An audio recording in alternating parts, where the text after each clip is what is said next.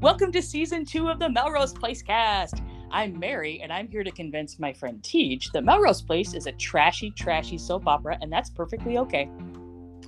Uh, I'm Tej. I'm here to convince my good friend Mary that this show counts as high art for the generations, a time capsule into the future, and the future is now.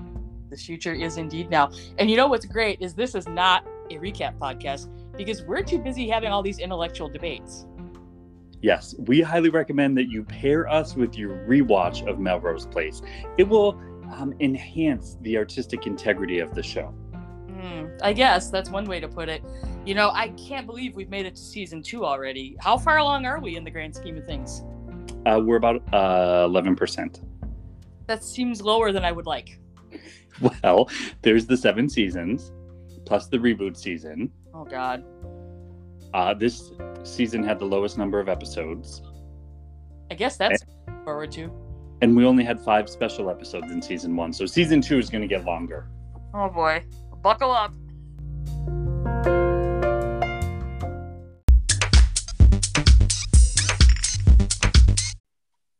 Hello and welcome to the Melrose Place cast. Today we're talking about season two, episode 30 The Devil with the G string on. I'm Mary. I'm Tej Mary. You're supposed to sing it. The devil with the G string, G string on. I wanted to let you have the chance. Oh, thank you. Generosity. It's the holiday season. Speaking of G's, I'm Tej. Jesus. It's it's our good it's our good friend Gail. Yay, get here. Yay! Oh, thank you for being here, Gail. I am so excited to be back. I, you know, I it goes a few weeks in between these, and I get a little sad because I'm like, I wonder if they don't want me back on their podcast. But then I do get that text, and I'm so excited to catch up on Melrose Place. And Oh. here you are, conveniently not the season finale. It, it isn't. Um. So, Mary, this is not. This is nothing against you, and Tej made it sound that way. But I'm very sad that I don't get to be the guest for the season finale episode this time because the season finale is technically 31 and not 30, and that's like. What is going to happen? How am I going to figure out what's happening in season three, episode 10, if I don't know what happens in season two, episode 31? I uh, I mean, you I could may watch have the to show, watch. Gail. You could watch I- it, yeah. We haven't gotten to that part of my notes, but w- my last note is, well, Jesus fucking Christ, maybe I do watch the next episode. we got one. This is Oh. Mary. This is how we're we're rebuilding the world so that there will be another Melrose Place reboot, I one think Gail at a time. I think you, you just made Tej's heart grow three sizes, Gail. I'm I'm happy to do so, and I'm so glad, Tej, that you said it's one Gail at a time because boy, do I have things to talk about with you later about other Gails. okay. Well, why don't we get started? I have I only have two shots at it this week, and let me tell you, I am playing for the audience this week. oh, not like normal. No, no, no, no. Gail, the my two arguments are purely to win your vote at the end. I'm I'm Okay. excited. All right. So here's my first example of high art for the generations. It has to do with everybody's favorite marrying couple, Billy and Allison. They're one week away from getting married. Oh, you could just feel the love between them. And there's a quote, there's a moment where Billy says the quote, Why not? It's a tradition. Do you remember that quote? Nope. Okay, let me tell you. So he- here's what happened. Uh, for reasons that are beyond explanation, Michael is planning Billy's bachelor party. Michael Mancini is planning Billy's bachelor party. So I thought about this. Okay, why is this happening? Well, he can't have Jake do it because Jake punched him out. That's true. That's true. They're probably worried that if Matt did it, they'd be going to a I don't know classical music concert. Oh, he likes that hip hop dance too. He does. he does. Is is Matt the gay one? Super gay. Yeah. Okay, great. I Yeah. they never said his name, and I I just ten weeks go between, and I just don't. It's it's the it's the it's the gay erasure for me, you know. But whatever, you do you. So they have Michael Mancini. planning the bachelor party, Allison correctly points out that Michael is just sleazy enough to guarantee a great time. And Allison asks, Are there going to be members of the opposite sex involved? Meaning strippers. And Billy says, and this is the quote, Why not? It's a tradition. And the tradition he's referring to is one of the most um, sexist anti-female aspects of the marriage culture that America has developed where one we take this idea that a man marrying a woman that the man is as Michael said later is a condemned man that he's giving up his life Allison said several episodes ago when Jake punched Billy to the end of Billy's freedom right so these bachelor parties are playing to that trope that this is your last chance to have a wild night to prevent against that Allison tells Billy, oh my God. She starts getting undressed and she says, I'm seducing you. What does it look like? Okay. to be fair to Allison, to give some honor to this woman's name, Billy straight up looked at apparently his fiance half naked in front of him and said, What are you doing? So this is Billy's fault. Yep. But remember, Allison said we're not going to have sex before the wedding. Why would I she, remember that? I don't. She because you should watch all the episodes, Gail. Anyway, Ten weeks so... ago, she walked out of a New York City apartment and said, "Fuck you." Billy says, "What are you doing?" Allison says, "Seducing you. What does it look like?" And Billy says, "Oh well, if you insist." and she essentially says she uh, in not in the Fox primetime version of this, she says to Billy, she's gonna fuck him so good he won't want any of those strippers, right? Yeah, yeah. So, but and then later they go to the strip club. They find Sydney. Michael humiliates Sydney. It's a whole it's a whole thing. Billy gets super drunk and gets dragged back. Fine, fine, fine. I'm sure we'll talk about that later. But the high art point, why not? It's a tradition. This is again the most um, diminutive approach to women's agency in the institution of marriage I can imagine. It's ladies stay at home. I'm going to go look at, uh, I'm going to go participate in the strip club thing, whatever happens at strip clubs. Have I ever told you my strip club story? I mm. truly, I, one of my questions while you were speaking was first, am I the audience that you think that you're talking to with this yes. like Yes. Okay, great. Weird vibe. Weird read on me. Um, second, I was like, has he been to a strip club? Okay. Like with ladies? Yeah. Oh yeah. Oh yeah. Yeah. Yeah. Okay. So I'll get to that in a second, but the, I'll just finish up the argument, the high art point. This, the what I insane is high art. What Melrose Place is capturing is how anti-woman the institution of marriage has historically been and how many of those elements continue to stay with us to this day. Obviously many of them have gone away. You don't buy women with goats anymore. Um, but the the, the idea of like hmm. they would accept I, for me. I would i would not take a goat but um oh, that that's it. Just the anti-feminist approach the idea that women are property that uh, a man has a right to kind of get away with one last wild night, um, and that it's a tradition. So therefore, that makes it okay. Just because things have always been done that way, even if they're problematic, it's what we do. It's a tradition. That's my hard point. But let me tell you my strip club story. This is fun. Are you ready? Yeah, I can't wait. Picture it. I'm 21. My sister's getting married to some guy. It? Well, not some guy. Her fiance. Is your hair bleached? It tips is. It bleached? is blonde, blonde tips. Blonde tips.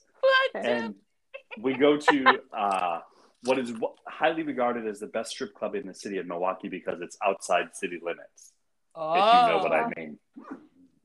So I don't understand fully how this all happened because I am fully out to my family at this point in life. But they kept trying to get me to engage with the, the strippers in ways that I was very uncomfortable with. Um, hmm. they caught me soon after we arrived. I was in the men's room and I was on the phone with my friend Brandon, and they heard they heard me being like, Brandon, you got you got to get me out of here. This is not okay. and then my brother took me to a table, and I have two brothers. One of them is holding me there, like kind of like engaging with me, and my oldest brother, the one who was a guest five weeks ago, goes and gets a, a, a dancing lady and brings her over, and he's waving cash in her face, and he says, "I will give you this." I don't know if it was a five, a ten, a twenty, whatever. It wasn't a single. I will give you this if you can get him to give it to you, pointing to me. Okay. And I'm very uncomfortable and I'm like cringing up. My hands are like up by my ears as I'm like, I don't want to do this. I want no part in this. And she's like, Oh, come on, it's okay. Just give it to me. And I'm like, No, I really don't want to do this. and she's like, No, just fine. Just just give it to me It will you or whatever. And out of nowhere, I noticed she had the most beautifully done eyeshadow. It was like a mm. crystallized blue that faded in color and it caught me. And I said, Oh my God, your eyeshadow is really pretty. And just as I was finishing the sentence, her voice drops three octaves and she just yelled, Oh, come on, just stick it in my tits. And I screamed, threw my hands up, and ran away. and I don't know what happened to that woman. Well, she walked away five dollars richer. I don't know that. I didn't do Could it. have been a two dollar bill. Two dollars. She she had a better chance getting a three dollar bill from me, if you know what I mean. Nope. I, I don't. It's the expression. It's the expression. Queer is a three dollar bill. Oh, I don't know that Yeah. one. Okay, well the gays do. I- Christopher, please please write in and tell us that they should have known that. Do all of the gays? Yeah, I text? I think they do. Can I text them? Do you I think a you should. that I can Yeah, text? yeah, I think you should and report back. Report back. I'm gonna text. I'm gonna text my friend Sam right now and see if he knows this. Okay. In the meantime, Mary, should we move on? Did you have an example of this show being trashy this week? I'm still picturing you at a strip club covering your ears. At, at, at 21. At 21. Later, we I- went downtown. We went downtown Milwaukee, and uh, a friend from college. I saw her there. She had been very drunk, and I was like, "Oh my god, Jamie!" And she like jumped up, wrapped her legs around me and arms, if you like that type of hug. And Oh. they talked about that all night about how did I how did I make that happen? And I was like, "What are you talking about? Gross." they they read it as a sexual scene, and I was like, "No." Hmm. Well, they sound like a fun-loving bunch of gentlemen. You know, my brother-in-law, uh, now ex-brother-in-law, chipped his tooth during a lap dance. So you can just figure out how that went. What That's did you chip it on? There's a lot A piercing. during a lap dance. Like, what- what kind of piercing? hmm hmm Let's move on, Mary. oh, I'm uncomfortable. Uh, okay, um, I found something trashy. Uh, I called this Kimberly becomes interested in a new DIY project. Uh, Okay, No. is this the redhead? yes. Okay, How dare I'm- you? Okay, Gail, you're listen. I get that you only watched ten episodes, but you're gonna No. have to. You're you're No, gonna no, have I to know. wrote stars. About, it said, "Is this Kimberly?" Question mark, question mark, with stars around it because I was like, I'm pretty sure it's Kimberly, but like I couldn't, I couldn't tell. So Okay, okay, great. all right. I'm glad. I, I can send you pictures of my notes if you if you want me to prove that. I would appreciate that. okay. Um, so Kimberly's up to a lot, but I'm going to focus on one of her storylines this week. Um, we see a patient come in who says he has a penicillin allergy. Uh, and Michael comes over to kind of take over like he does. And oh, this guy needs an emergency appendectomy. And Kimberly kind of sneaks off with the guy's chart. And there's a big sticker that says drug sensitivity in big red letters and peels it off. And we cut back a little later. Michael's talking to a nurse. It's that same nurse from a couple weeks ago when he got the restraining order. He's like, check this out. My wife wants to restrain me. I like that. anyway, uh, she's getting ready to check his chart for uh, drugs, and Michael's like, "You don't need to check the chart. This guy's got a fever, so just give him what I said." Because there wasn't a sticker there anymore. The nurse is like, "All right, whatevs." Uh, Michael leaves the room and he puts the like the clipboard back in the door in the little pocket on the door, and then we see a second later Kimberly comes trotting up real sneaky, and she puts the big sticker back on. It's like, "Ooh, injured." Mm-hmm. And inside the guy's monitor starts beeping. He's a code blue. And so Kimberly and Dr. Levin run in. And Levin's like, Who the hell ordered a penicillin drug? This patient is allergic to penicillin.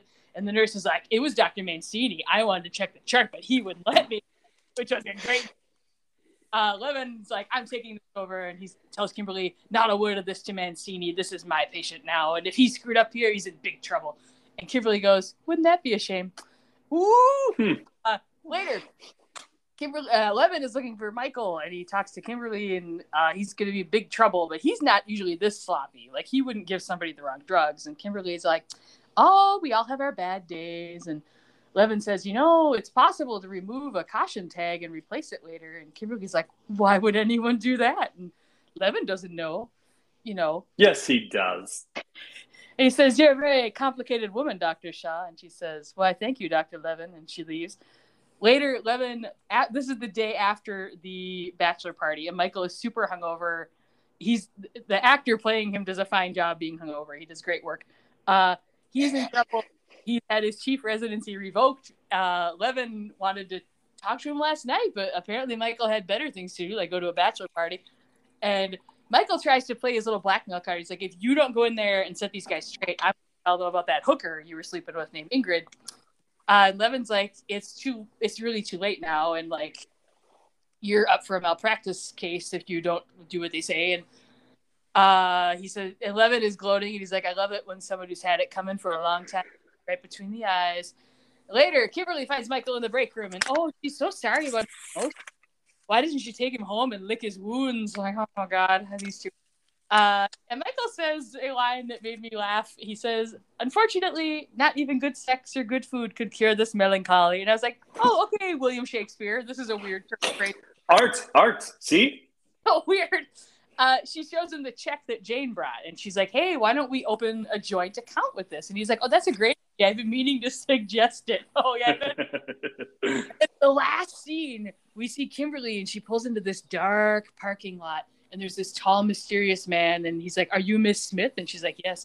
He doesn't like talking over the phone, and he says, "So this guy you want to off? He's a doctor." She goes, "Yeah." Five thousand dollars, and the guy's like, "I don't know who gave you my number, but a professional hit costs fifty thousand. And Kimberly's like, oh, maybe I can get together 10,000. He says, nope, for that kind of money, you're better off doing it yourself. And Kimberly gets a look on her face and says, then that's exactly what I'll do.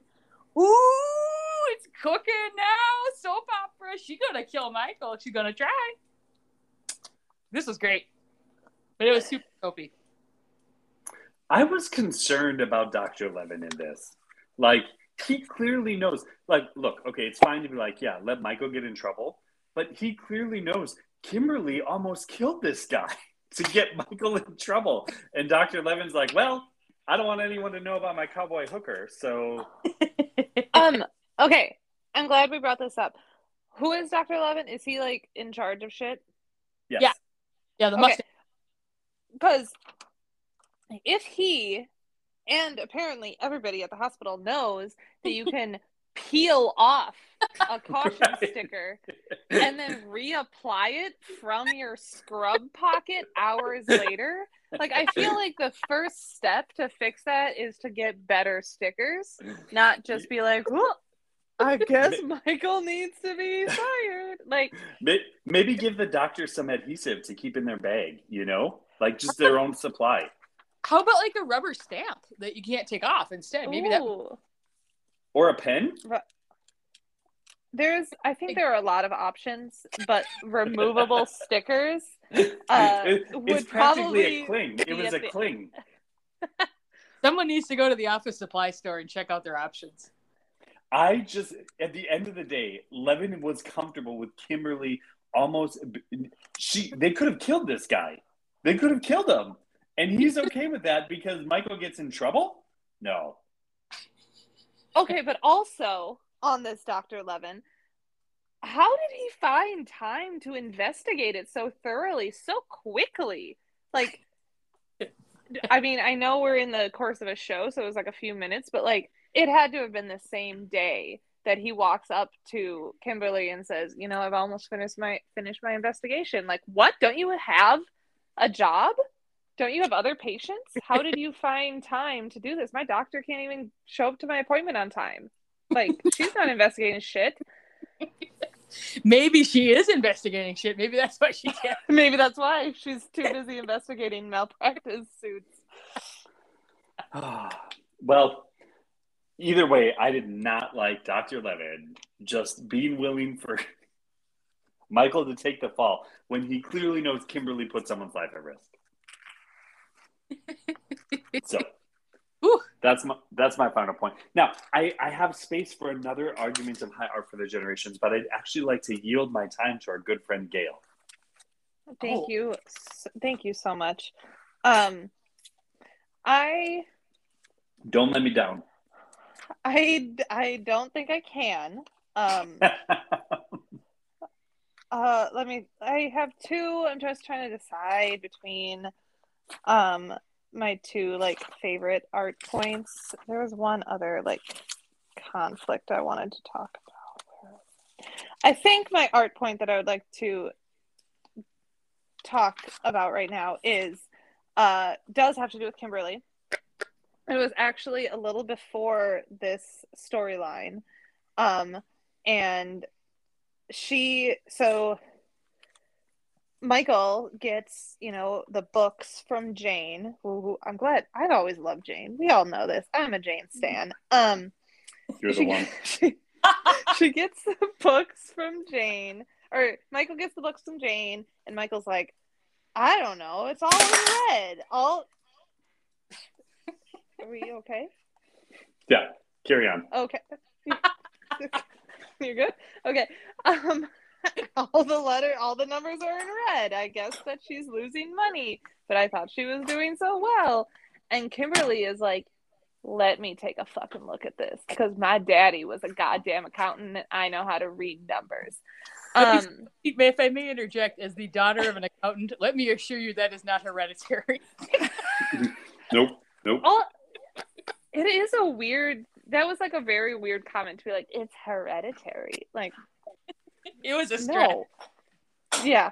Um, and so she d- apparently doesn't look at the books. I don't know if she does, but she just stomps over to Jane Mancini's fashion design It little was a shop sexist thing, phrasing. whatever She it just is. walked. She just walked. You didn't have to say stomps. That was sexist.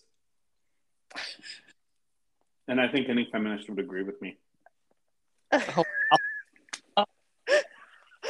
Wow. Wow. Okay. Fine. She d- she walks delicately, or is that sexist as well? I don't, She- I don't know.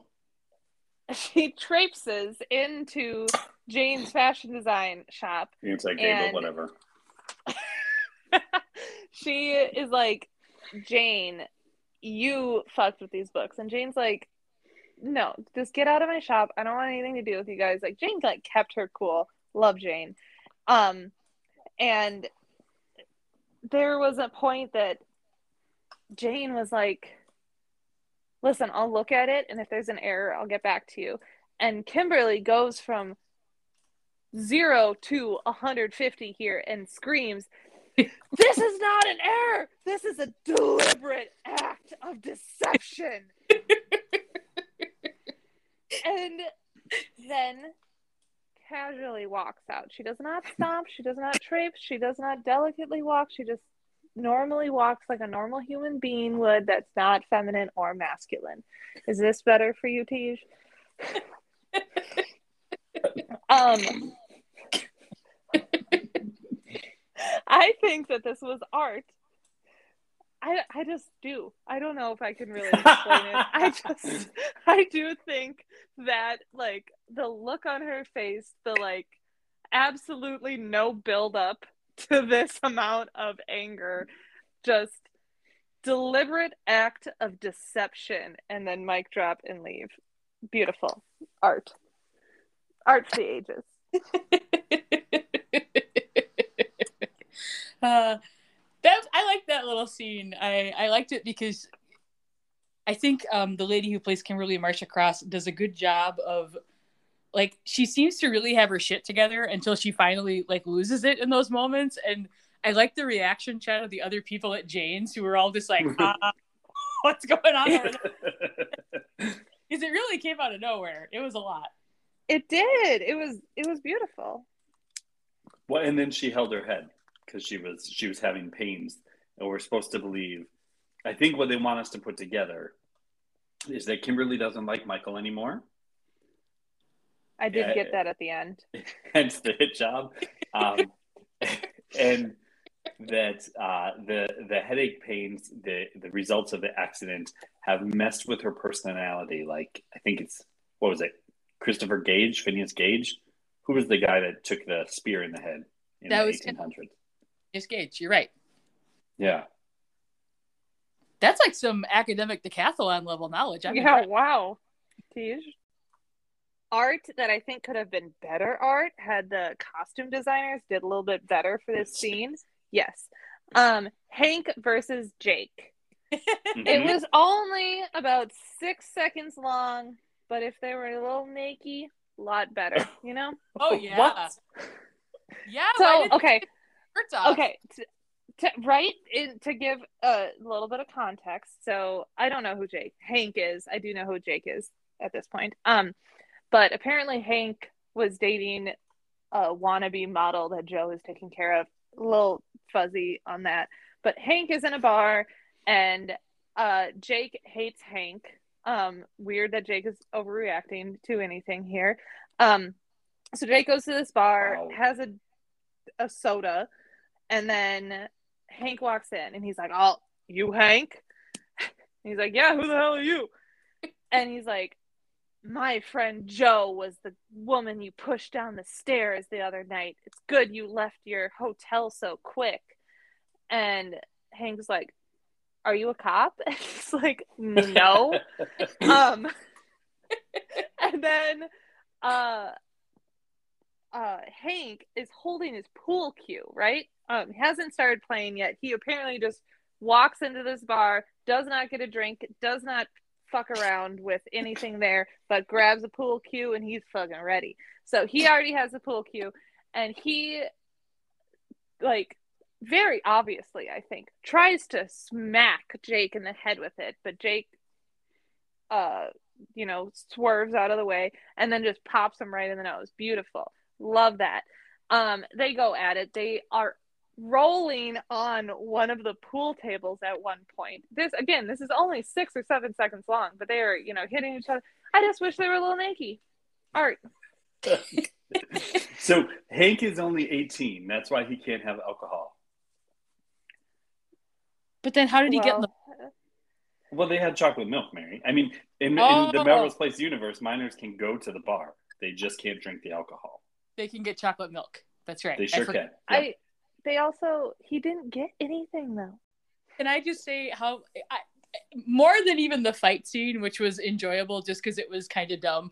Um, first of all, I made notes about this because this was one of my favorite scenes, although I wasn't going to bring it up. Um, first of all, there's a bar other than shooters. Mhm, What? mhm. When did this happen? We have never gone anywhere other than shooters in almost two complete seasons. I don't think we've ever gone to another bar. I'm like, has this bar been here the whole time? What it reminded me of immediately, and I don't think either of you watch Cheers, but someone who listens to this will watch Cheers and will understand. It's like Gary's Olde Towne Tavern to Cheers. This is the rival bar to Shooters. I want to see more. Um, second, the scene where Jake and Hank are fighting, I love that they use like bona fide Hollywood meat slapper sounds like smack, smack, smack shakes together. It was amazing. And then when Jake finally knocks him on the floor and like Hank is just laying there, I just I laughed and laughed because it was just the weirdest little fight scene. I loved every minute of it. It's you know what felt artsy about it to me was like, okay, so yeah, this guy literally pushed a pregnant woman down a flight of stairs, right? Like that that happened. And Jake thinks, I, I know what to do. What's missing from this situation is me getting in a fight. That's what I'm gonna do. That'll solve anything. And it, ugh. I was also kind of waiting for Jake to like get arrested because I mean, it seems like the bar would have called the cops, and Jake made it sound like, well, the police is on its way to get you, and I'm like, well, they're probably going to get you too because you just brought daylight at a little 18 year old kid, no less. no. Yeah, well, I, you know what? Gail wants them naked. So, It wouldn't have hurt.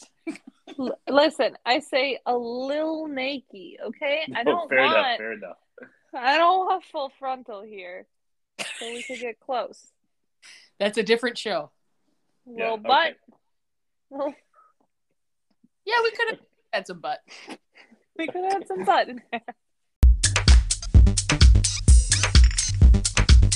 Right now. Right now, Mary. Right now? Right now. Copyright. America thirsts for something different when it comes to mid afternoon courtroom television shows. Oh boy, do we ever. We've all seen Judge Judy, Ooh. The People's Court, Ooh. and wherever Judge Wapner came from. Was that the People's Court? It might have been. All of them do the same thing. They take in litigants, they Mhm. hear them out, Mhm. they look for opportunities to yell at trailer trash. Yep. And Yep. yes, I pre apologize in advance before anyone tries to cancel me. And then they make a ruling in the interest of fairness. Sure, justice. Fairness? Truth? Justice? The American way? Not here in this week's sponsor, premiering this summer Levin's Litigations. Ooh. Mary, aren't you sick of TG, TV judges who just take in the facts presented to them and then make a fake ruling? Yeah, like what gives with that? Don't you wish someone would consider more? It's about time. For example, even if you know the defendant is innocent, like genuinely, truly innocent, not Kyle Rittenhouse innocent. Oh god. Again, parody podcast, you can't sue us. even if you know the defendant is innocent, don't you want a TV judge who asks the better questions like, is the innocent person likable enough to get off the hook? you know, Dr. Michael Mancini was tricked, tricked Mary into giving penicillin to a patient allergic to penicillin. And Judge Dr. Levin knew that it was his protege, Dr. Shaw, who almost killed a patient. Yeah, that wasn't cool. But his ruling was against Michael Mancini, as it should be. Mm-hmm. Mm-hmm. Now, Mary, before we get started on the first season of Levin's litigations, let's explore how Judge Dr. Levin would have approached some other cases in our nation's history, shall we? Oh my goodness, that sounds like a fine idea. Well, take, for example, John Hinckley Jr., who, of course, shot President Ronald Reagan in 1981 and Oh. pled insanity. Yeah, and he pled insanity and was found not guilty by reason of insanity. Boo!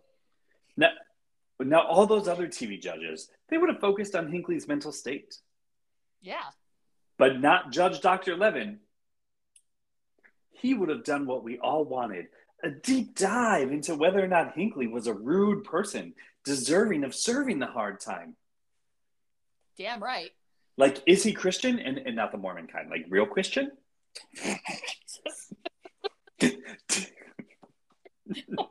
wow. Like an old swing.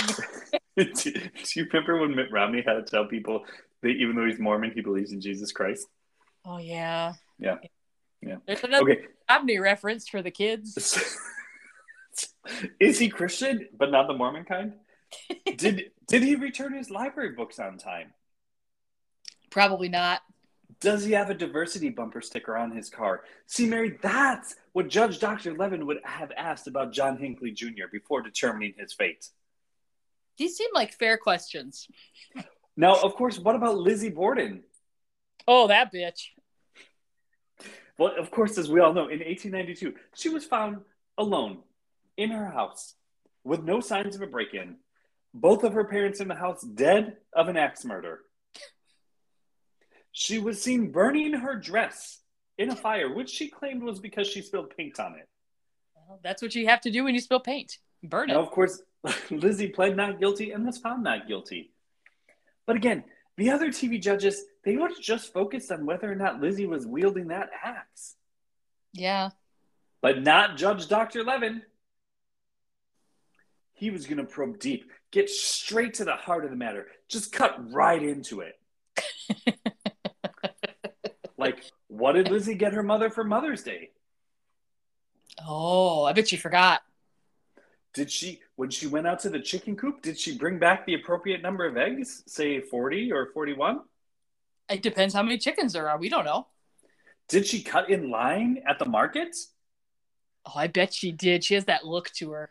What if she did? She'd go to jail. And if not, she didn't deserve the hard time because she was a nice person. It's all about likability in Levin's litigations. Mm. I No, wonder of how. course. Oh, go ahead. What, Mary? I wonder how I would do there in his courtroom. you know, we should really think about that. And you know what? You may just find yourself there in an arson case. But of course, there's Ah. one more. There's one more case we need to discuss, Mary. Okay. Of course, we need to talk about Jeffrey Dahmer. Oh, of course we do. Of course. Yes, he murdered and dismembered 17 men, eating some of them, mostly here in the great city of Milwaukee. Oh. And a regular TV judge would have focused on the hard facts. Like, Oh. why are those heads in your acid bin? And what's with that meat wrapped in the freezer? Yeah, true, truly a mystery meat. But, not Judge Dr. Levin.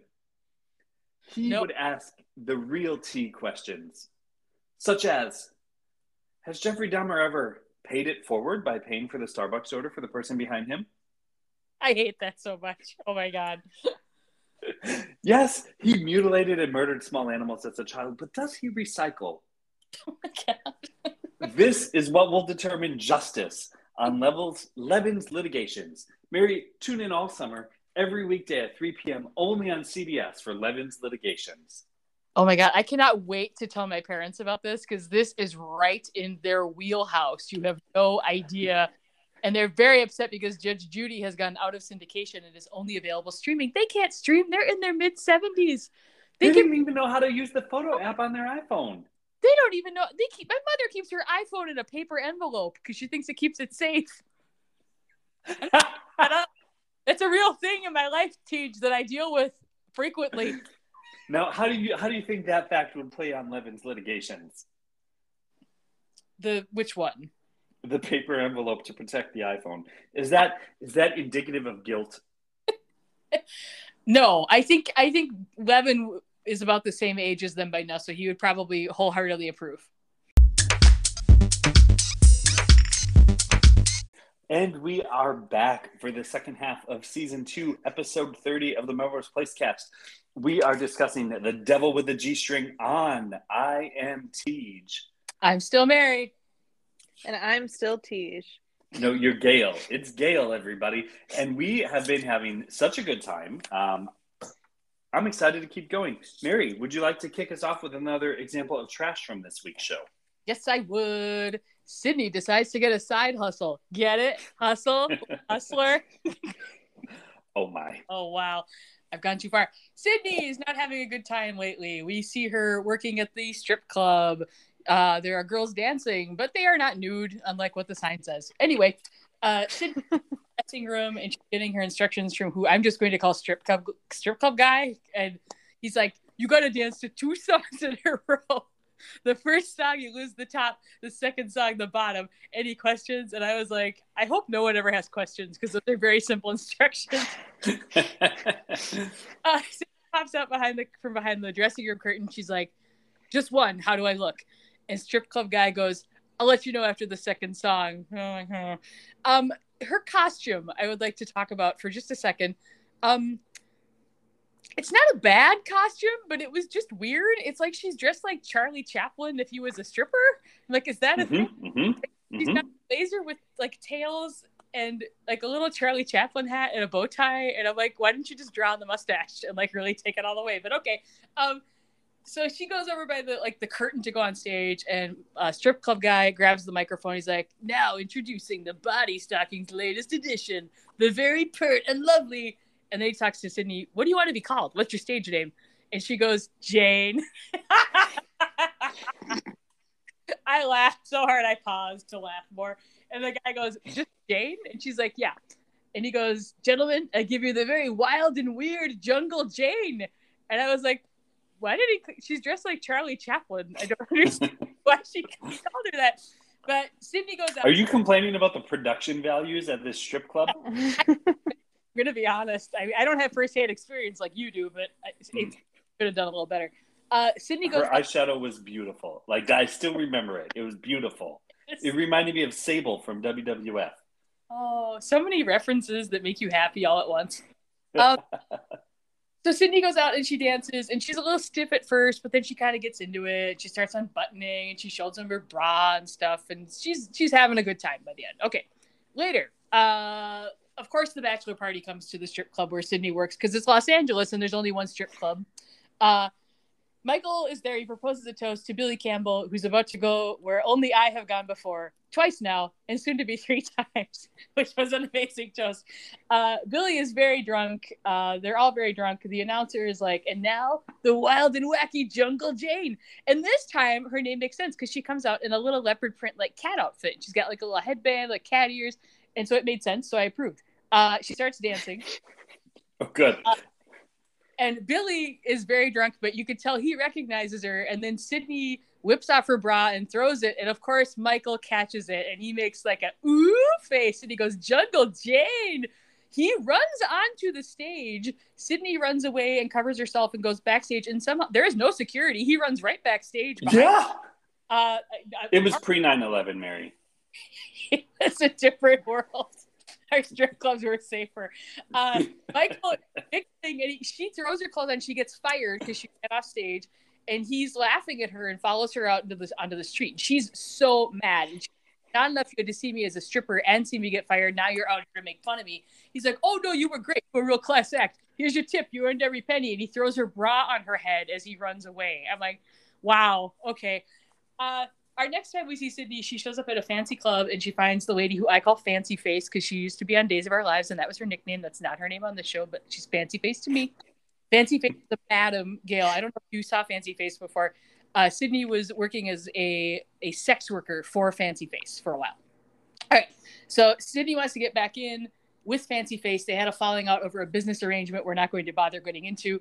Uh, she can't get her old job back. Uh, she's down on her luck. Can you can you give me another chance, Fancy Face? And Fancy Face is like, oh, you want to go back to the only job you were ever good at, which is not nice, but possibly accurate from what we know about Sydney. Uh, and she buys her drink and she says, to the only thing you'll ever get from me, Sydney, that drink. I don't deal in tramps. That's, I mean, it's not a nice thing to say, but I she's she's a madam, so I guess that's part of her line of work. Sydney throws the drink in her face. Fancy Faces goons grab her because they have much better security here at this bar than they did at the strip club.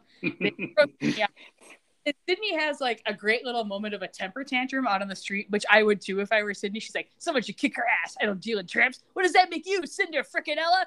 I was like, "Ooh!" She almost got to say the F word. Just then, a fancy convertible pulls up, and the guy driving it asks Sydney if she needs a ride, and he says, 200 bucks, though a motel is just around the corner." And she pauses and sighs, and she says, "I just want you to know you're getting a hell of a good deal." That's like, this is so tragic and sad, but God, God help her. I as much as Cindy horrifies me, I still I, I root for her every week. I know it ne- almost never goes well, but it's hard to see her keep having these things happen. And I was also sad because the last time she thought about uh, getting out of the business, it was Christmas, and she had churches she could go into and listen to choirs rehearsing in the middle of the night for no reason. And so I feel like this time she was unable to be saved. She got.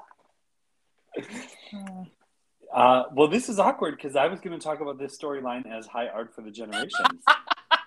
wow. Um, I, I, I will make my arguments and then then we'll ask Gail to weigh in. But Gail, I have a question. Did have you been able to? Did you know the relationship between Michael and Sydney over the last ten episodes? Did you pick that up? I picked up that there was a relationship. Um, yeah, yeah, they were fully married they have been fully married and divorced. Um, he tried to kill her on their honeymoon that Matt in, saved them from. Uh, after the honeymoon, he then fell in love with her, only to kick her out once Kimberly came back. I really think you should start watching every episode. Mm, I'm really busy. So here is what I would like to point to as the high art for the generations. Uh, Mary, you summarized it at the beginning. You said that creep guy, I don't know his name, the, the guy that owns the strip club, I just wrote him as creep in my notes, said, in your first dance, you take off your top. On the second one, you take off your bottom. And then Sydney asked, How do I look? And he said, I'll let you know after the second number. Essentially, once you're naked, I'll tell you how you look. And I thought that was an example of art for the generations because it highlights the way men view women, which is um, straight men view women. I should I want to be a little more particular there. Um, nothing more than a sex object for them to be admired by men, and that that was what was relevant in that scenario. And specifically to say, I'll let you know once I see you naked, I thought was particularly dehumanizing to poor Sydney. That was your art. That was what I thought was the art within that epi- in, within that. Are story. you are you doing okay, Tej? It Okay. seems like your art is a little little rough this week. My art is all about how men are terrible to women this week. Just this week, though. Just this week. Okay. Yeah. Well, I've done my best arguing. I think I missed the mark both times, but I'll let it go. Uh, Mary, would you like to to um, cede your final arg- trashy argument to Gail? I would. I want Gail to All right, keep screaming. Gail, Okay. tee I have tee to up. I have to stand up for this because I can't believe this has not been brought up and maybe I'm missing something. Um but Chaz is great. this entire storyline. Um, so I, I guess I do. A, I have a lot of questions, but um, my first, my literal first note is: Is Jo pregnant with Jake's baby? D- that I don't think that's true. I don't think that's Nope. happening.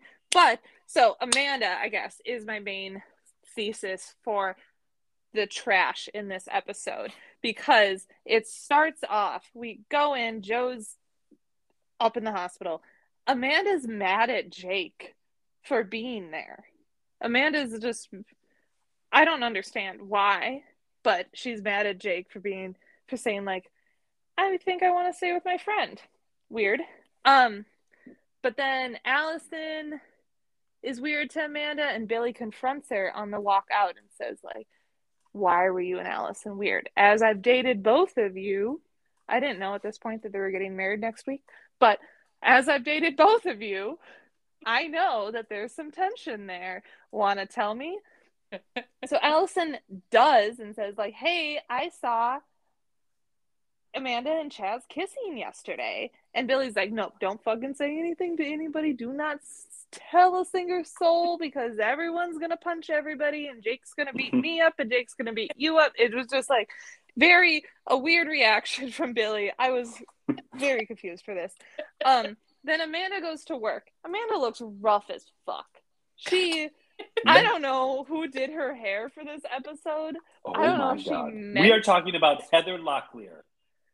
I don't know if they meant to make her look like she had gotten no sleep and rolled out of I don't even know what her oven. Like it was just like Oh, I don't even know how you. I it is not a marketing manager, director, whatever the fuck her job is.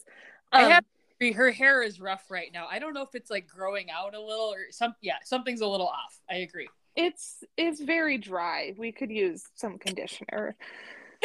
Um Um I thought at first I thought it was just like for this first scene, but it, then it just kept reappearing throughout the entire episode that it just looked like nobody actually combed it. Um I so we're we're at work. Chaz is sitting in Amanda's office. This is the first time I've seen Chaz. I uh Chaz is sitting in her office and is like, "Hey, you know what was good last night?" I loved it. And Amanda's like, I love the, I love the way you uh, capture Chaz's essence. I mean, it was word for word. Uh, so Amanda's like, no, Chaz, you're engaged to my mom, and Is that not normal?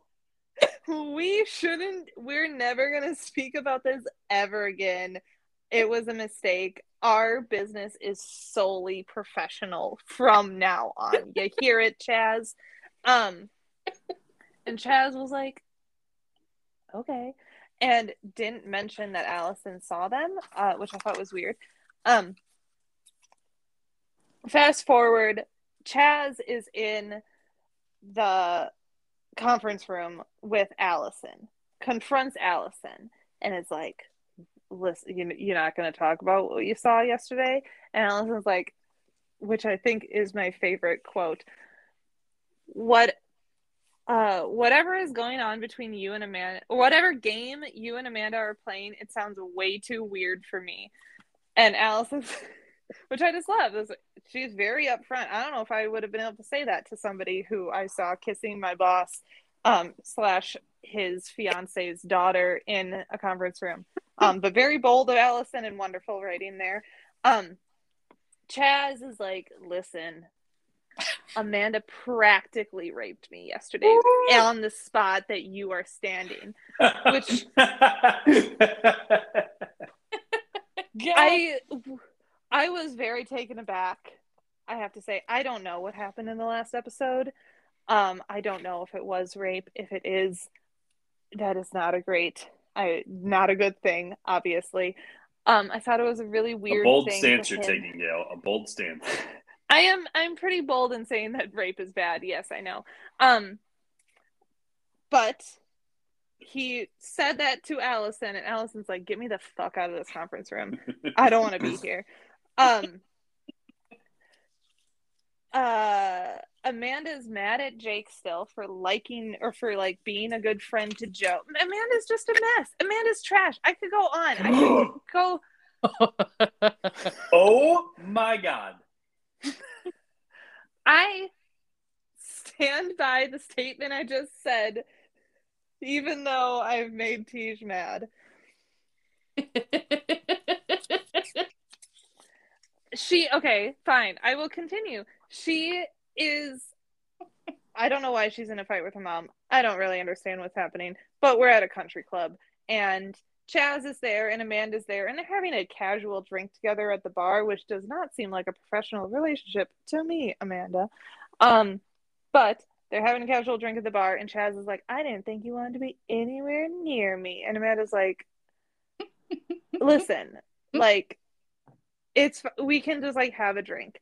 Um they go over to dinner. She sees Jake walk in, and Jake is fighting the maitre d because the maitre d is like, "Could you put on a fucking tie?" Um, and Jake's like, "Absolutely not. Why would Under no circumstances will I be doing that. Never in my life have I been asked something so crazy." Um, so Amanda goes over, takes the tie, and is putting it on him, and they're fighting and Jake, I they're they're fighting because Jake, whatever, is still friends with Jo. Again, I don't understand Amanda's stance in all of this, but apparently she put on the tie very horribly because Jake like barely moves and just like rips it off, throws it at her, and is like, "I won't be attending a club that they would never take me as a member," and stomps out. I mean, I guess it's a way to stomp out. It's not his best line in the world, but it worked. Um And then I don't know how this was. I don't know. This is this is my favorite part. This is I think my favorite part of the whole thing. I have to set the scene a little bit. So we go off into other, you know, whatever storylines and it's Jake and Matt who bring Billy home from his uh, bachelor party. Hey, at least Matt got to and, bring a guy home once. Hey. um, but I uh, so Jake has Billy on his shoulders. Matt is helping him walk. Matt doesn't even come into the apartment. Matt is you see him only through the window. Jake brings Billy in, throws him on the couch, and then it just goes. Matt is outside. He's like, "All right, you you're good. Peace out. See ya." just dips off. Love it, Matt. You got two lines in the whole thing, and you just sprint right out of there. Um, but Billy is the one with the loose lips. That's like, oh God, what did he even say? He was just like, "You're not gonna tell." Or Chaz was with us all night, and Billy looks at Allison and is like, "What the fuck does he mean? Like, why would he bring up Chaz?" And Allison's like, "Billy, shut the fuck up! Like, Billy, I swear to God." And Billy's like, "No, like, you're not gonna tell him. I know you really want to." um, I would have broken up with him right there if I were Allison. Just give her, But a in- give her a week. I, I don't know if I'll watch that episode. I don't know if I'm invited next week. Um, but instead, Allison tells Billy or tells Jake what Chaz said, which is that they fucked on this con- conference room floor. Um, and so Jake stomps up to Amanda, s- weirdly storms into the apartment, only to storm right back out two seconds later when Amanda when Amanda's like, I can't believe you would ever think of me that way. Um, slams the door, and then they are broken up. I Amanda just didn't have a good look. I just she's I, that's my trash. I I just I all of it tied up in a little bow of Amanda's hair because it Oh my god. Okay. and None of this can stand. Mary, we can't stand for this. We do not, this is not how we view Amanda Woodward on this show. Okay.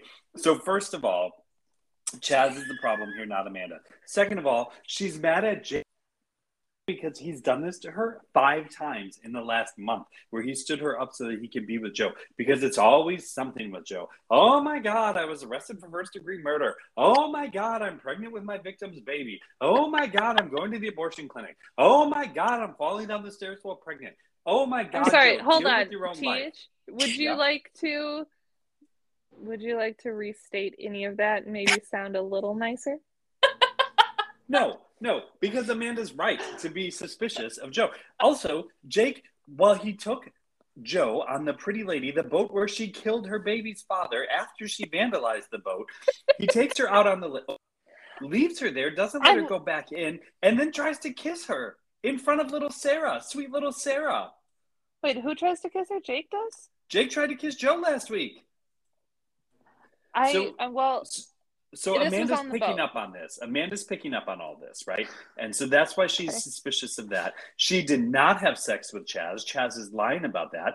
And Jakelis, literally, okay, so Billy rats out on what had happened. Allison tells the truth, fills Jake in now that he heard enough to have to know something. Jake looks at her and says, Stay out of this, Allison. And then the first thing he says to Amanda is, Is it true what Allison just told me?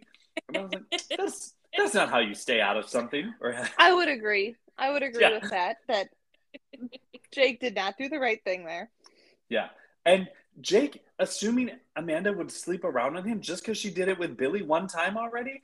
Come on, that's not fair. And I did not notice a problem with Amanda's hair. I don't know what I was missing. The entire episode, apparently. Listen, I did. Ooh, ooh, oh, oh. okay.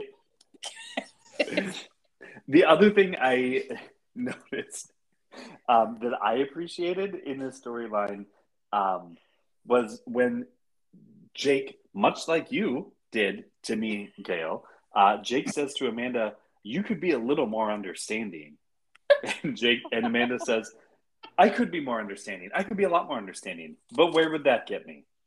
I have Amanda that Woodward. down because I love that so much. she is a badass superstar that is in charge of everything. She did not have a moment of weakness this episode, and she she is she is not an example of trash for the generations. She did not Or have tr- a moment of weakness for the episode because she didn't shower. She couldn't even figure that out. Apparently, she didn't sleep either. I don't know what was going on with her. Well, I think we have the answer to the question of whether or not you're invited back next week. Wow. um, can I just say I think all of them are wrong. I thought everyone here was a jackass. I thought every single person involved in this. I think Allison. Listen, I, I get the compulsion to tell the truth, but Allison was being a whiny little bitch about it the whole episode. She clearly wanted to say something to Jake the whole time. Okay, fine, I get it. Billy was an asshole for goading her into it when Jake was in the room, but he also wasn't wrong. She clearly wanted to tell him. So they're both wrong. Jake, while he has, I believe, fairly honorable intentions toward helping Jo, he is being kind of an asshole to Amanda because he does keep flitting out on her and like disappearing and running to the hospital and yada yada. Amanda, she didn't have sex with Chaz, but she made out with him. We saw him last week. So she is wrong about that. She was catting around on Jake. And so But she, that was just to prove a point to mommy. a mommy. I thought she got up on the daddy talk, not the mommy talk. I guess both. Uh, Chaz Gail, literally last week, I said, I wish Gail was here this week because she would eat this man alive. Because he was even worse last week than he was this week, believe it or not. And he is horrible and horrible. And I just, I he is someone I would punch in the face willingly. Uh, everybody's wrong. Everybody's wrong except maybe Matt, because Matt got out of the room. He dropped Billy on the couch and he left. so he's here. Sweet tear Matt. He really did. He just dipped the fuck out too. Um I okay. Understandable. Everybody is wrong. I would agree with that. Um I would also I would like to highlight how much more wrong Chaz is. Oh yeah. Um now that I know like I I did not see episode 29.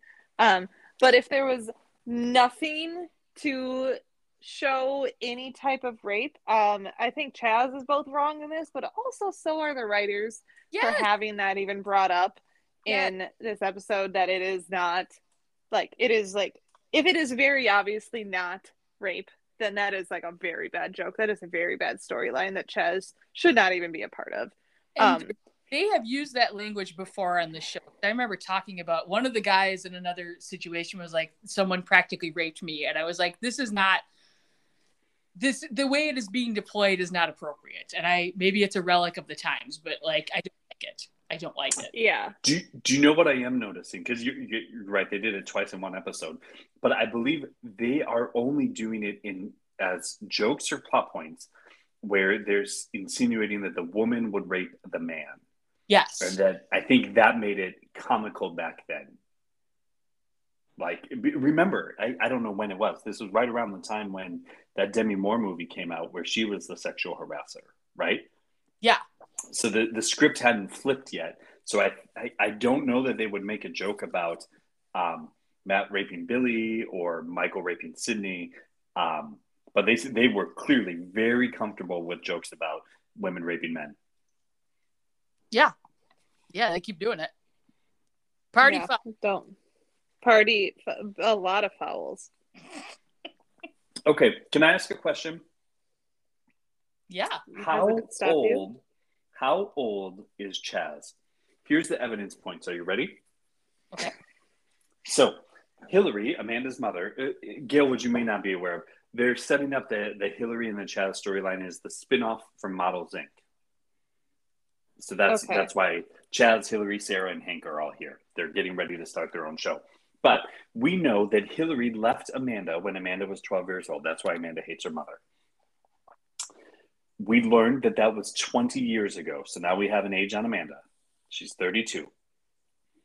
When Chaz applied for the job, one of the reasons he applied for the job is he was young and aggressive. And Amanda said, Yeah, a little too aggressive, but he's young. Okay. Mm-hmm.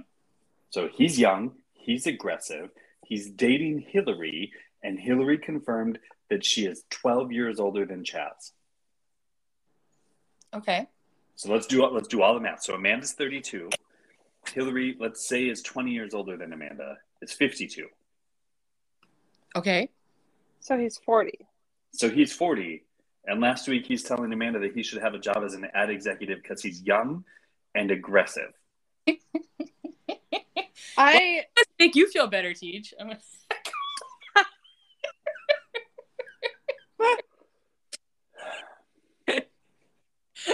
I say that as someone older than you, so I can say it.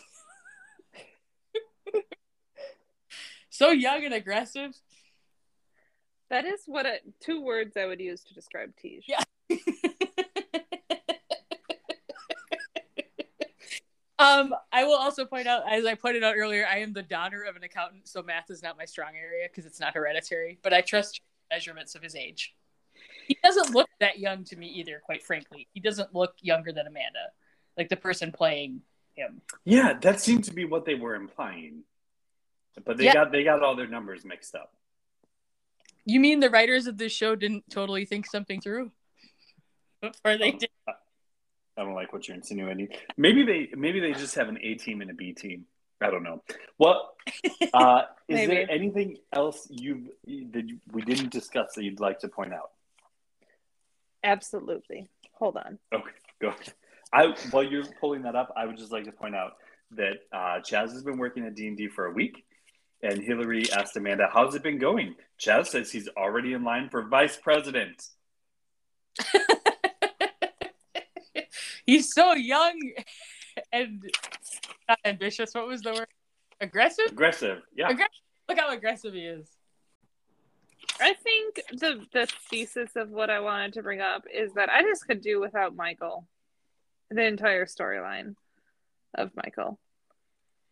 Really? Um, I just I'm I when we have to get back to him speaking, I'm always a little disappointed and a little sad, and like it just I just know that I want him dead, and I know that Kimberly is not going to kill him. Like I know that he's just going to like come back more um without having seen the show. I can just tell that he's one of those type of men. Um so i just could do without him. Gail, I have That's a what I was philosophical Melrose Place to real life question for you. can't wait. There are there are multiple types of sexist jerks, but there are two that I'd like to to raise. One is the the explicit chauvinist of Michael Mancini, right? Like doesn't hide it. Mhm. You know exactly what kind of jackass he is. It's just out there Mhm. on display. The other is Jake Hansen, who Mm. regularly regularly displays sexist beliefs and attitudes. He, uh, you know, his his girlfriend, ex girlfriend, was a stalking victim, and he said, "But I thought you flirted with him," as though it was then her fault that someone broke into her apartment. Oh, anyway, and left lily pads in the pool. Which, but, but he, but he he comes off at other times as this knight in shining armor to protect the damsel in distress. Which type of sexist jerk is worse to deal with? The one where you see what's coming at all the, at all times, or the one where you're like, "Where the fuck did that come from?" um the one that i see coming i uh as you have told me in past episodes i don't like men. Um which is true. I don't. Um but i find it so much harder in my day-to-day life to even pretend to respect someone like michael like i feel like i'm fairly good at pretending i like people i've gotten away with it for many many years um Would, But- would you like to name names? I would not. Um, no, thank you. But uh, I like my face can't hide it that well. I just can't hide it from people like that. That I just like. I don't have. I don't have time to like deal with men like that. I don't have time to deal with men like Jake either. To be fair, um, but at least with like guys like Jake, there is a way to I guess manipulate their need to be the knight in shining armor. Mm. Um, for lack of a not even for lack of anything, they're just dumb. Um, so they're easy to play, I guess. okay. Well, good. say about that. Not that I was asked, but uh, um, wow. Wow. Teesh. I just feel like one woman's opinion is enough. it's a, it's a- Gail was Gail was speaking for all women. oh wow. um, I would agree with Gail. I will say in Jake's defense, I do think Jake has shown moments of growth when female characters have pushed back. He doesn't always get it right. He doesn't always absorb it as far as he should into his brain, but I do at moments see like he he kind of is capable of learning from things whereas a guy like Michael mm-hmm. he just thinks women are there to like have sex with and that's basically it that's your sole purpose and so you're not gonna you're not gonna move the needle there so i mean if i had to pick two i would also pick the more jakeish because again gail is right they're probably easier to manipulate and predict too Well, Gail, we've come to that point where we need you to vote on whether or not this episode of Melrose Place was high art for the generations or just another trashy Oh. soap opera, and that's okay. oh oh wait could i interject one thing Yeah. That- or point we didn't get to i'm so sorry um actually two things uh okay, so the boys are out at the bachelor party, and I think Sarah and Jo and Allison are having a sleepover. It's a little unclear, and they're talking about blah blah blah. Um, uh, Allison really wants to talk more about how horrible Amanda is than anything else, and she's like trying to like tell Jo like you and Jake should get back together. You're perfect together. You know, I lost Billy to Amanda once and got engaged. So my mind, Jake and Amanda are not a done deal. And she goes, "Come on, Jo, just one shove, one little shove." And I'm like, Jo got shoved down the stairs last week. Word you could like I don't know. And my other favorite team we talk about this, it's when Amanda comes for Allison at the office. Holy shit, I forgot this happened. So this is after Allison has told Jake that she saw Amanda and Chaz kissing. Allison is waiting in the conference room with a big smile on her face. She's like, I'm all ready for the presentation. and she literally the last time she saw Amanda was when Jake was running up the stairs to break up with her last night. So I don't know why she's smiling. Amanda comes in, and the way they did set up this shot is the best thing in the whole episode because they have the camera outside the conference room and they're tracking it. And Amanda is walking right up and face and Allison is backing up and backing up like she's gonna fall over. She's grabbing onto chairs, she grabs the table to steady herself. Amanda's coming at her like a goddamn barracuda, and Amanda's like, You deliberately destroyed my relationship with Jake. You didn't come to me first, you didn't ask for an explanation, you took Chaz's word, you made a big knife and you shoved it in my back. And of all your neurotic, stupid antics, this is the worst, Allison. And Allison's like, I just said, and Amanda cuts her off. She's like, Shut up. I was like, finally, someone has said this to Allison. Oh and, my god. And uh, Amanda goes on, Chaz is gone. He's fired. My instinct was to fire you too. But on reflection, I think that's too easy. No, I'm going to do you the way you did me. And when I'm done, all you'll be left with is the proverbial wish that you'd never been born. Now I believe we have clients waiting. And Allison's look on her face is like, holy shit, what have I done? It was amazing. Okay. Um, the the only thing I will say, Allison didn't say I saw them kissing. Allison said I believe they had sex in the conference room. That's what Chaz told me. Yeah, Allison was wrong. Absolutely, Allison should not have said what she said. She should have stuck to what she actually saw. Um, my big question about all of this is that, as someone who was not in the workforce in the '90s, was there just not an HR department? Like, how can Amanda? Yeah, like fire somebody like how can she fire someone like that after with with like no fear of retaliation of like th- that was a power dynamic. No matter who was the per- first person to kiss the other one like she was the boss and like that's a that's a lawsuit. Um no there was no there was no hr department at d&d advertising. Nope okay, good. Thank you for answering right. my question. So, Gail, we are ready for your votes. Um, I do have one comment before I vote. We all know my vote; it's trash. Um, I wanted. I just noticed this, and I was wondering if you either of you had noticed it either. But the the doorknob and the locking mechanism. Are you kidding me right in, now? no, I'm not. I'm not. In Amanda's apartment is so different from the other apartments. Like hers is shiny. How do, how do you know you're getting older? this is what you notice in prime time hot network television shows. You're like, you know, the the hardware on the door though was really quite nice. The hard.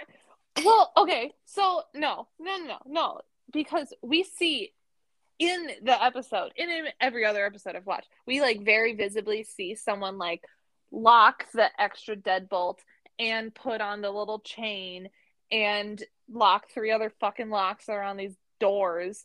Um, my apartment door barely locked, by the way, when I had one. But apparently in this apartment you get six of them, except for Amanda's. Amanda only has one lock. Everyone else has at least three locks to their door and they're like old apartment like standard. And hers are like brand new gold and like much less secure. That is my that's my statement. Um wondering if anybody else noticed that uh leave a nope nope nobody noticed it. the, nope. leave a comment on the podcast. If yeah. you did notice this i trust that Tish and mary will get it back to me. I would love to talk door hardware with any of you folks out there. Um and uh, my vote is that this episode, I have, I'm sorry, Tej, I know I had two art points, but the gist of this entire episode was just garbage. It was, it was trash. I loved it. Beautiful, beautiful trash. Um, but not, not art for the generations. I'm sorry. The finest, Probably trash, because- the finest trash. Probably because G string was in the title. And it maybe, kinda maybe that was a tell. Yeah, maybe. All right. Well, Gail, this has been. Um, I mean, it's been an, it's been an episode. It's been all right. It's been delightful. Thank you for joining us, Gail. Thank you, Gail. I'm always so happy when you're here because I know that you won't put up with Teja's shit. Thank you. I am so honored to be back again. This was wonderful. I uh, love to discuss the finer points of the Melrose Place uh, world with both of you on any given day. So I cannot wait to see if I get invited back again sometime. um, I will be waiting patiently. And for all of my fans out there, uh, please get back to me on your door hardware. Mine is oil rub bronze. I don't deal with fingerprints. But if you do, Yes. I'd like to hear about that. A- any emails about this to melroseplacecast at gmail.com. We will get to Gail. God. Gail, have, have a delightful week. Uh, it's Monday at 5 a.m. right now. So um, I hope your, your work week goes well. Oh, thank you. I do too.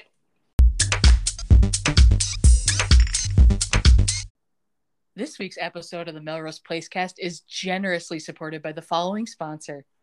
Attention, Melrose Place residents. Are you sick of shooters? Tired of the same old pool tables? Are you bored with their chocolate milk and jalapeno poppers?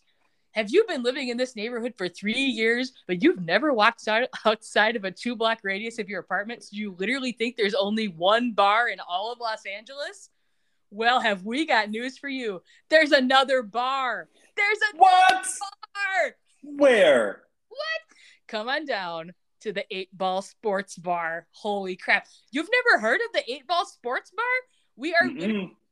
literally right around the corner. Do you not have eyes? How, how have you not seen this sign? You've walked past here like a thousand times. My God, what is wrong with you? Oh, anyway, Jeez. You, you really know how to reel in loyal customers, don't you? it's it's all about getting attention in advertising. I learned that from Chaz. Sure. Anyway, uh, we've got everything you like about shooters, only it's a slightly different location, a few thousand feet away. Uh, our jalapeno poppers come from Costco, not Sam's Club. our pool tables are arranged in a large rectangle, not a small rectangle. And our chocolate milk is served from cartons, not from those weird plastic bags you put in a pitcher like at shooters. What's up with that? Milk out of a plastic bag? Whatever. Stop on down on Tuesday nights for our all new high school punch out night. Yeah. Listen, I know they let high schoolers into shoot, but here at what's it called, the Eight Ball Sports Bar, everyone 18 stop on by. You can play some pool. You can sip some of our milk from a carton, and you can get into a fight. shade. You can get into a fight with any older guys you want. We don't care. As a matter of fact, our bartenders keep a set of what we call Hollywood meat slappers handy, so they can slap some steaks together to make your punches really pop. Have your friends record you and put it on Instagram. You'll get all kinds of all kinds of followers. Right? That's the word. Eight Ball Sports Bar. Our slogan is "There's another bar." My, my goodness. I've got so many questions. Um, first, it's an 18 and up high school punch out night. Yeah, Tuesdays. Tuesdays are high Okay. school. To be clear, I'm asking for Gail, not for myself. but can, can they be a little naked? Just a little naked. as long as they're over 18, we can't stop them. Okay, good, good, good. Um, what is this meat slapping? Oh yeah, so I, I don't know if you've if, sometimes when there's fights in movies, it Mhm. there's really loud like slapping sound. It sounds like two steaks are getting slapped together, and that's because someone is slapping two steaks together to make the sound effect for, so that it sounds more dramatic. And that's why our bartenders keep the Hollywood meat slappers right up there at the bar. So when they see these fights break out, they just start slapping the meat in times with in time with the punches. So it's much more exciting. And the sound will really pick up on your friend's phone when they're recording it to put it on Instagram. Or TikTok. Okay. Like TikTok. They're gonna put it on TikTok. So is this where the phrase "got beef" comes from? Like, I've got beef with you. Yeah, that's where it comes from. Yeah, yeah. Okay, it, so meat, although high school high school punch out night. You oh, can slap other kinds of meat. You don't have to slap beef. Also, um, tofu would probably make a pretty good slapping sound if you got the consistency just right. You have to know we're gonna now. I'm gonna test that, and I will let you know. Um, so to be clear, here's here's what you're offering on high school punch out night. 18 and up. Can't stop them from being kind of naked per Gail. Per Gail. Listen, we have the, the sign on the door that says no shirt, no shoes, no service. But if you're in the middle of a fight and your shirt comes off, we're I mean, we're not gonna get in the middle of that. Okay. So over 18, you can be naked, rolling around on a pool table with an older gentleman as long as you're not someone and someone will slap your meat for you. Yeah, they're gonna slap that meat.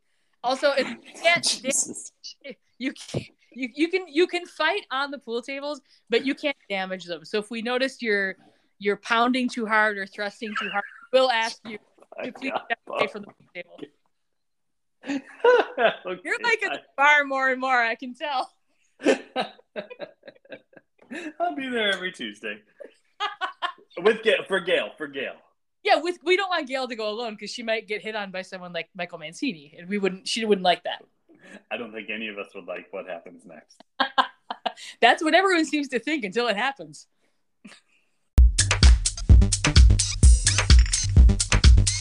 so wait, seriously, how how long does this show go on? How many episodes are there? I told you this, right? So it goes to season seven of the original run, but then there's the re- the reboot season. So there's how many reboot seasons? Just the one so far. So far. Okay. But there's also, but then Mary, there's the the Amazon has the true story of Melrose Place movie that we should cover. Oh God, how long? Yeah, and and uh, Mel, uh, Models Inc. has to be covered too. Wait, what the hell is Models Inc? It, it's a two season spinoff. Of what? What did they? Of, of Melrose Place from the lady from Dynasty was on it, I think. Lady from Dynasty, my God, this was like a whole industry. And I do think 90210 to get to understand where this show came from is probably worth exploring. I, I don't know if I agree with that. and then when Allison left, she went to Ally McBeal does it have anything to do with the content of Melrose Place? I just feel like, how do you really want to be an expert in this or not? I mean, I think you know the answer to that. okay, so we're in for all of it. oh God.